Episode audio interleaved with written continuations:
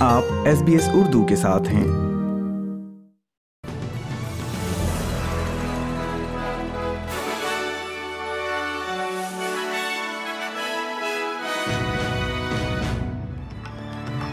السلام علیکم۔ آپ سن رہے ہیں ایس پی ایس اردو اور میں ہوں افنان ملک۔ آج کی تازہ ترین خبروں کے ساتھ۔ سب سے پہلے شہ سرخیاں۔ سیلاب سے متاثرہ نیو ساؤتھ ویلز کے لیے مزید ادائیگیاں۔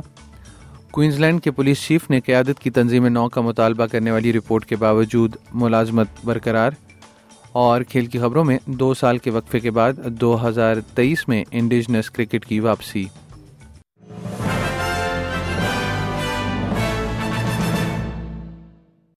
اور اب خبریں تفصیل کے ساتھ۔ وزیر اعظم اور نیو ساؤتھ ویلز کے پریمیئر نے مزید امدادی گرانٹس کا اعلان کرنے کے لیے خوراک سے تباہ حل قصبے کا دورہ کیا ہے۔ ایک قصبے نے گزشتہ ہفتے اپنی ایک تہائی باشندوں کو بے دخل کر دیا تھا جب اچانک سیلاب نے گھروں اور زمینوں کو تباہ کر دیا تھا۔ حالیہ سیلاب سے متاثر ہونے والے کاروباروں اور غیر منافع بخشداروں کے لیے پچاس ہزار ڈالرز تک کی گرانٹس کا اعلان کیا گیا ہے، جو ریاست اور دولت مشترکہ کی حکومتوں کی طرف سے مشترکہ طور پر دیے جائیں گے۔ پریمیئر ڈومینک پیرٹر کا کہنا ہے کہ حکومتیں کمیونٹیز کی تعمیر نو میں مدد کرنا چاہتی ہیں۔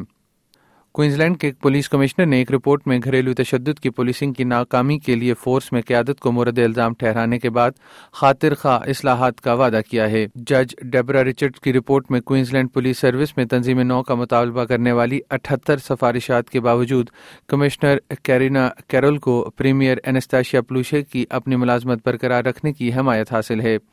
رپورٹ میں کیو پی ایس میں نسل پرستی، جنس پرستی اور بد انتظامی کی ایک وسیع ثقافت اور گھریلو تشدد کے لیے ناکافی رد عمل کا انکشاف ہوا ہے، جس نے متاثرین کو خطرے میں ڈال دیا ہے اور مجرموں کی جانچ نہیں کی گئی ہے۔ رپورٹ کے مطابق، قیادت کی ناکامی کی وجہ سے حالات کو کئی سالوں سے غیر منظم رہنے دیا گیا ہے۔ اور اب خبریں کھیل کے میدان سے۔ کورونا وائرس کے بعد قومی انڈیجنس کرکٹ چیمپئن شپ دو سال کی رکاوٹ کے بعد اگلے سال فروری میں دوبارہ شروع ہوگی۔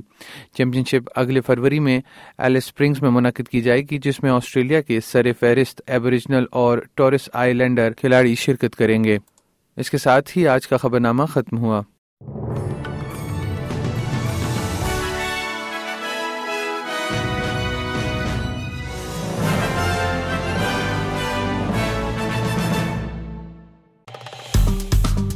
لائک کیجیے شیئر کیجیے تبصرہ کیجیے فیس بک پر S B S Urdu follow کیجیے